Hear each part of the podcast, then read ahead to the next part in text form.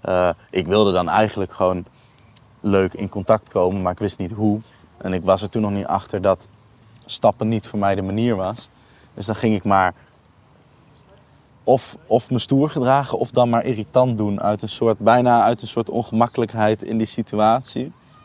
En dan heb je het volgens mij gewoon over een zwaktebod van hoe je je eigenlijk zou willen gedragen. Wat je eigenlijk zou willen.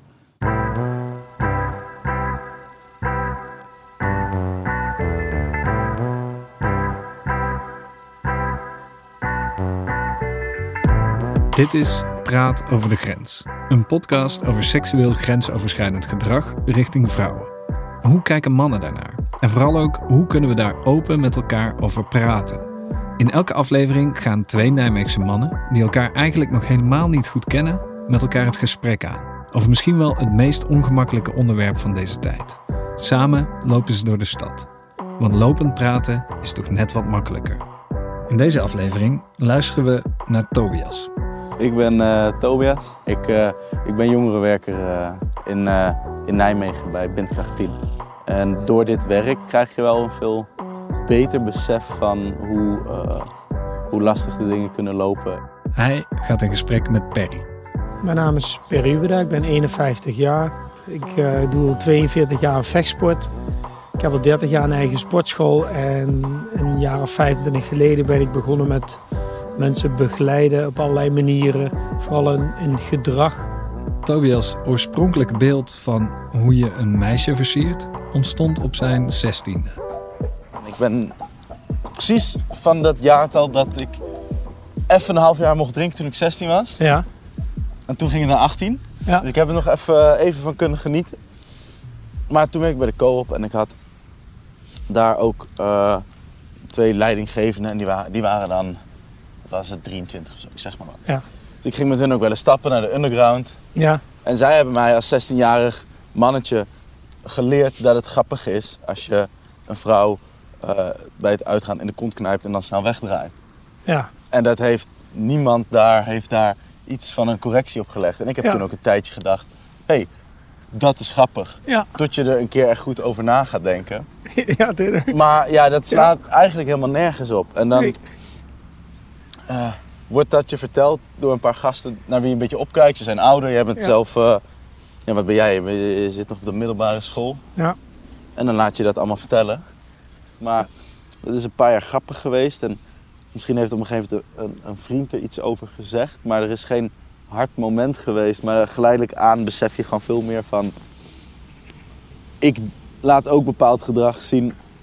Omdat ik ook maar gewoon dan een beetje onzeker ben in de situatie waar ik, eh, waar ik me in begeef. Dus je voelt, of in ieder geval dat had ik altijd, je voelde heel erg bij het uitgaan dat je moest scoren of moest fixen. ja. En eh, dat is nooit, nooit mijn manier geweest van echt in contact komen met een, met, een, met een meid of met een vrouw. Maar je had wel het idee, je voelde gewoon een beetje die prestatiedruk. Terwijl ik helemaal niet echt opnaaiende vrienden had daarin, maar toch voelde je het.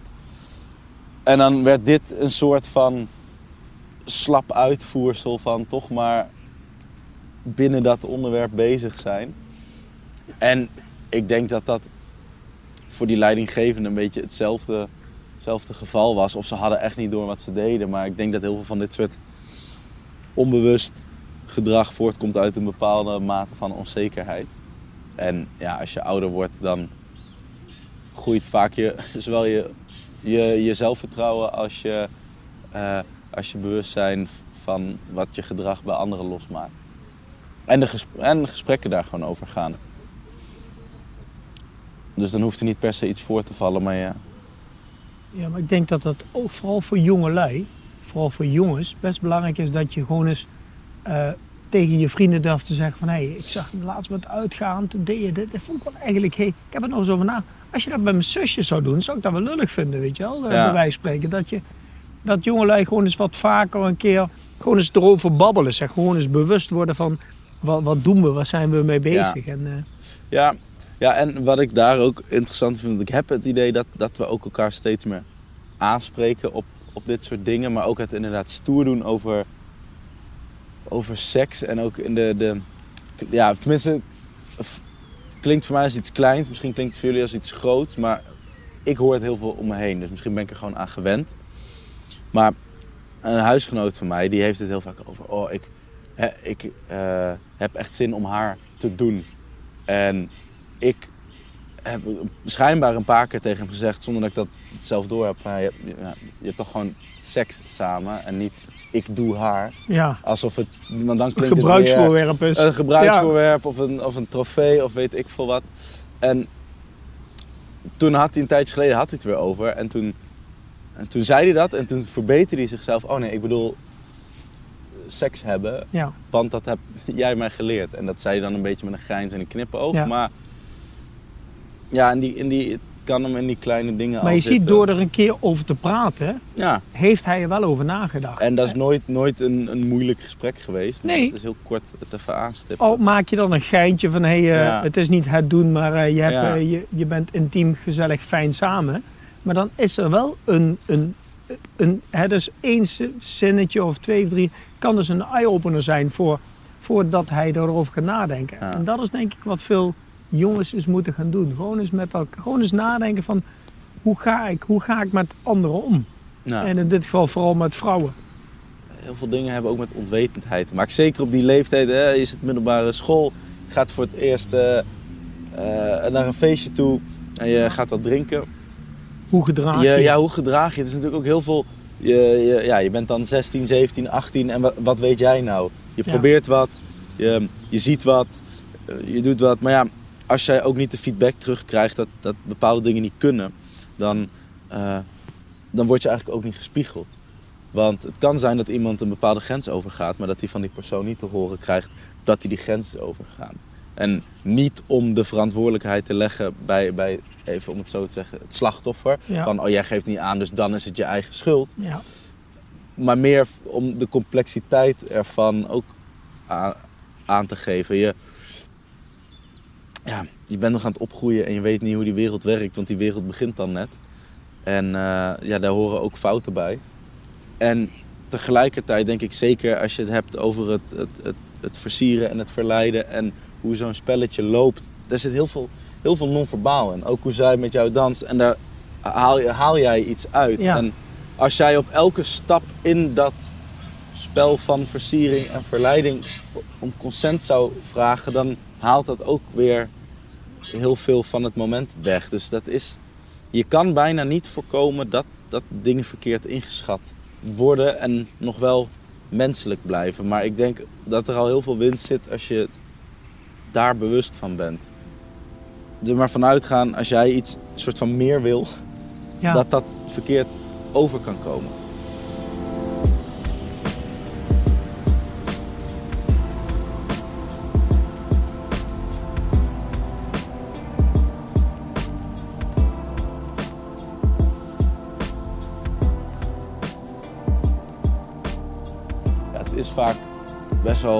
Spannend. Zeker als het een verhouding man-vrouw is en de man gaat over een grens heen. En dat kan zijn in de vorm van in de billen knijpen of, of eh, misschien dat je mee naar huis gaat en dat je eh, als vrouw geen seks wil hebben, maar ook niet durft dat te zeggen. Want Ja. ik, ik heb het daar een paar, wel eens met, met vriendinnen over gehad. Want ik kan, best mak ik kan best makkelijk mijn grenzen aangeven in dit soort situaties. Ook, ook richting, eh, richting mannen. Ik eh, ben vaak zat ook wel eens dat een man mij eh, probeert te versieren. En dat ik dan denk, nou, dat hoeft voor mij niet. Ehm, maar dat, dat je als vrouw denkt, ja shit, deze man, ik ken hem niet. Hij heeft wat gedronken, ik weet niet of hij agressief is. Hij is waarschijnlijk sterker dan ik ben. Dus ik ga maar mee in wat hij, wat hij wil. Die, dat, dat hoor je vrouwen gewoon best wel vaak zeggen. En dat heb je als man dan niet door. Als man denk je misschien, ik heb nu gewoon leuk contact. Ja. Eh, eh, we hebben gezellig ge- eh, gezoend en nu gaan we, gaat ze met mij mee naar huis, ik met haar mee. Alles koek en ei.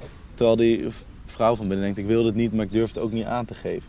Want als wij met een vrouw meegaan en je zit met die vrouw alleen, dan voel je je gemakkelijk en dan Ja. ja. raak je opgewonden, weet ik het wat. Terwijl die, die vrouw, dus wij zitten daar met een heel gerustgesteld gevoel. Terwijl die vrouw misschien, oh ik hoop maar niet dat die verder gaat, want ik Ja. ben er eigenlijk nog niet aan toe. Dus die, zit, die heeft het heel druk in de hoofd met nadenken, allerlei scenario's die zouden kunnen gebeuren. Ja. En, maar, en eh, stelt ze andersom zijn. Jij zit daar Ja. En jij hebt geen zin, maar die vrouw heel duidelijk wel. Maak jij waarschijnlijk niet echt zorgen. Nee, nee. Maar als, ze- als het toevallig wil, maar ik heb geen zin, zeg ik nee, ik heb geen zin hoor. Ja, Want, en, want wij, wij zijn dan in de fysieke hoedanigheid dat je jezelf kunt verweren. Maar andersom eh, voelt die vrouw zich vaak dus als, altijd zwakker. Dus, dus ja. Ja. Wij, wij brengen soms... en dat zijn eh, wij jongens, mannen, eh, soms ook gewoon helemaal niet bewust. Wij brengen vrouwen soms echt in een heel moeilijk pakket. Mm. Echt een heel moeilijk pakket. Zonder dat we daar zeg maar, zelf eigenlijk erg aan hebben. Ja, omdat je dus eh, ja, een vrouw vastpakt. Of, en, en zonder dat, Ja. dat daar ja, iets bij mee is, zeg maar. Weet je wel. Ja, nee, Eh, het, voor zou, ons. het kan al met een arm om de schouder zijn. Ja, Of een middel. ja. Of, Dan denken wij van zo, hm, leuk. En die vrouw denkt, oh jee, oh jee. Ja. Ja. wat moet die van me? Of gewoon afstand en nabijheid. Hè. Ik geef daar wel eens lessen met dat, eh, dat wij mannen soms net iets te dicht bij een vrouw gaan staan. Waardoor die vrouw alleen maar denkt, oh wat wil die? Wil die me vastpakken? Wil die nu gaan zoenen? Weet ik het wat. Terwijl wij gewoon rustig een gesprek staan te voeren. Maar door net even een klein stapje naar achteren te maken, krijgt die vrouw als het ware weer een soort van ah, ademruimte, zeg Ja. maar. En dan kan ze wat meer ontspannen. Waardoor je ook een gemakkelijker gesprek krijgt. Want haar, haar hoofd is dan niet alleen maar bezig met, wat is je van plan? Wat gebeurt er? Wat gebeurt er? Ja, ja de- die is gewoon met het gesprek dan. En niet met... Ja, die is dan met het gesprek bezig Ja. in plaats van wat gebeurt er? En dan moet je dan even afremmen bij jezelf. Maar dat gaat alleen als je daar bewust van bent. Ik ben, al, ik ben altijd heel open. eh, naar bijna iedereen. Dus ik, heb, ik krijg veel van dit soort gesprekken. Met, met mijn ouders, met mijn zus, met vrienden. Ik heb ook genoeg vrouwenvriendinnen. Dus je, ja, ik, heb, ik heb die gesprekken eigenlijk altijd wel gevoerd. En, eh, en dan kom je daar ja, steeds meer achter. En dat eh, moet niet nou een beeld schetsen of ik dan nu dus alles foutloos doe. Maar als het gaat over bewustzijn, ja, dat, dat ligt wel daardoor een stuk hoger. Dus voor mij heeft het altijd redelijk geleidelijk, ja, is het een geleidelijk proces geweest. Ik denk dat heel veel dingen het best werken als, als, als het natuurlijk gebeurt. Ehm, maar je kan ook nog op een latere leeftijd op een natuurlijke manier in contact komen met. En je, en je moet de mogelijkheid hebben. Heb je de mogelijkheid niet, dus doordat je in een vriendenploegje zit, dan moet je een, een mogelijkheid voor jezelf gaan creëren. Door dus in, in geval, als je dus eens nieuwsgierig bent van over jezelf of hoe gedraag ik me, door dus een, iemand aan te spreken, clubleider, eh, eh, Ja, jeugdwerker of weet ik het wat. Want je, want je uit een bubbel, hè? veel jongelui leven, eh, wat jij dus ook, in, een- in een bubbel als je jonger bent. Mm. Alleen had jij dan het geluk dat je al vrij vroeg dus in, in die, met, ook met die meiden eromheen, zeg maar. Wat je zegt, Mm. krijg je weer hele andere gesprekken als dat je met alleen maar jongens onder elkaar. Ja. Ja, en, je, en nog los van dat meiden er makkelijk over kunnen praten, krijg je ook het perspectief van, Ja, van de dan meiden. hoor je hoe het aan de andere kant gezien wordt. En waar je dus, als, als je met jongens onder elkaar, dan hoor je maar één kant van het verhaal. Ja, ik denk ook dat voorbeeld van eh, die leidinggevende van mij bij de co-op en voor de grap in de billen knijpen, dat dat is een soort van zwaktebot is van wat je eigenlijk wil. Eh, ik wilde dan eigenlijk gewoon leuk in contact komen, maar ik wist niet hoe. En ik was er toen nog niet achter dat stappen niet voor mij de manier was. Dus dan ging ik maar of, of me stoer gedragen of dan maar irritant doen uit een soort, bijna uit een soort ongemakkelijkheid in die situatie. En dan heb je het volgens mij gewoon over een zwaktebod van hoe je je eigenlijk zou willen gedragen, wat je eigenlijk zou willen. Maar dat is ook een beetje eh, leeftijd, hè? Eh, kijk, bij kinderen hoor je wel eens meisjes plagen, kusjes, vragen. Ja. Als je zeg maar acht of tien jaar bent en je vindt een meisje leuk, dan ga je dat meisje slaan en schoppen. Eh, want dat is gewoon een uiting van dat is Ja. aandacht vragen. Ja. En je dan 12 of 13, dan heb je al een beetje, durf je een keer verkering te vragen. En wij stappen gewoon op iemand af van, hé, hey, Ja. ik, vind, ik vind je leuk, kunnen we een keer afspreken? Ja, ik, heb, ik vind je dan wel leuker dan gewoon leuk. Dus, eh, maar, maar als je jonger bent, heb je dus... Jij, jij was toen op- ook op die leeftijd dat je niet, ik noem het even, gewoon door je leeftijd eh, aan zo'n meid durft te vragen van... Hé, hey, zullen we een keer samen een drankje doen? Dus kunnen we een keer ergens gaan afspreken. Dus in de billen knijpen. ja. Dus dat is gewoon eigenlijk, ja, niet dat het goed te keuren is, maar het is gewoon, eh, ja, onwetendheid. Je kunt het gewoon nog niet. Ja. Maar ook die combi denk ik van je moet durven praten over wat je echt leuk vindt en wat je echt wilt. Ik denk dat daar dat ook heel erg in zit. Dus niet alleen de leeftijd, maar dat, dat ook de. Want er zijn genoeg volwassenen ook bijvoorbeeld die dat nog steeds niet echt Ja. doen. Die nog steeds alleen maar over een soort van gebakken lucht praten. En dan. Ja, ook durven zeggen van nee, gewoon even, nee, ik vind jou echt leuk. Eh, je bedoelt dat ja, maar ook, ook, in, een groep, nee, in een groep. Dat je Oh, ja, ja, elkaar, ja. dat je niet iets hoog te houden hebt. Ja, Maar dat je gewoon durft te zeggen wie jij ja wie, bent wie met jij de onzekerheden erbij. En niet alsof je daar een heel gesprek over moet voeren, maar dat het te sprake kan komen. Ja. Want dan creëer je ook een sfeer waarin je en elkaar aan kan spreken en geen gedrag hoeft te laten zien wat je niet wil. En dat is dat, dat, is dat zwaktebod. Ja, nee, je moet, je moet op een gegeven moment eh, gaan, gaan veranderen. Je moet eh, stappen gaan zetten. En, eh, ja. Maar dan moet je wel, eh, ja, even plat gezegd, de ballen voor hebben. Moet je wel durven. En dan moet je het gevoel hebben dat je in een omgeving bent waarin je dus eh, dat kunt. En dat is denk ik vaak bij, vooral bij jonge jongens, het probleem. Dat ze gewoon in een groep misschien wel eens iets willen vertellen. Maar denken van nee, want dan gaan mijn vrienden vast eh, eh, me uitlachen of weet ik het wel. Dus slikken ze allerlei dingen, misschien gevoelens of waar ze over willen praten, weg. En dat is denk ik wat we moeten zien te creëren. Dat jongens gewoon, en dan misschien in een groep is dat wat moeilijker, maar gewoon eens een keer tegen een vriend die in vertrouwen kan nemen. Van hé, hey, eigenlijk vind ik, ben ik dat macho gedrag zat. Of eigenlijk ben ik dat nafluiten of weet ik het wat, eh, heb ik geen zin meer in. Wat vind jij ervan? Want onder elkaar, ik kan me niet voorstellen dat toen ik 16 was, dat een van onze vrienden zei jongens, zullen we het eens even gaan hebben over hoe we met vrouwen omgaan. Dat gebeurt gewoon niet. Nee. Ja, vaak is er dan een aanleiding voor nodig. Ja, er moet er net iets gebeurd zijn. Ja, en, en het, het, het, het onderwerp ligt, er ligt een onderwerp onder. En dat is je comfortabel voelen om, om, om gevoelige dingen bespreekbaar Ja, te maken. Ja, En dat, dat zit hem dus dat, dat zit hem in zoveel. Dat zit hem hierin, maar dat kan hem in racisme zitten, dat kan hem in geaardheid zitten. Dat kan hem, maar dat je eh, weet of voelt dat er iemand in je omgeving is met wie je dit soort dingen kan Ja. bespreken. Want op die leeftijd, hè, we kunnen wel zeggen, ja, je moet met vrienden om, over hebben onder elkaar. Maar volgens mij is het gewoon een soort van hoe je werkt als puber.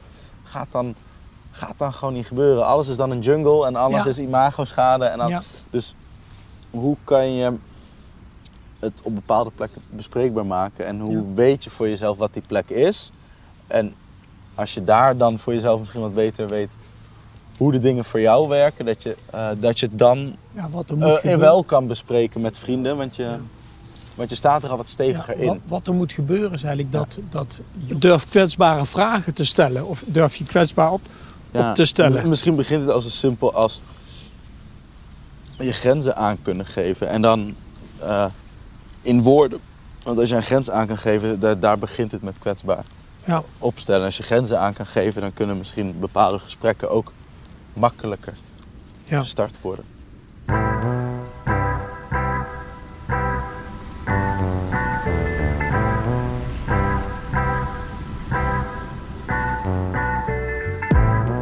Je hoorde Tobias van Keulen en Perry Ubeda. Heel veel dank aan deze mannen.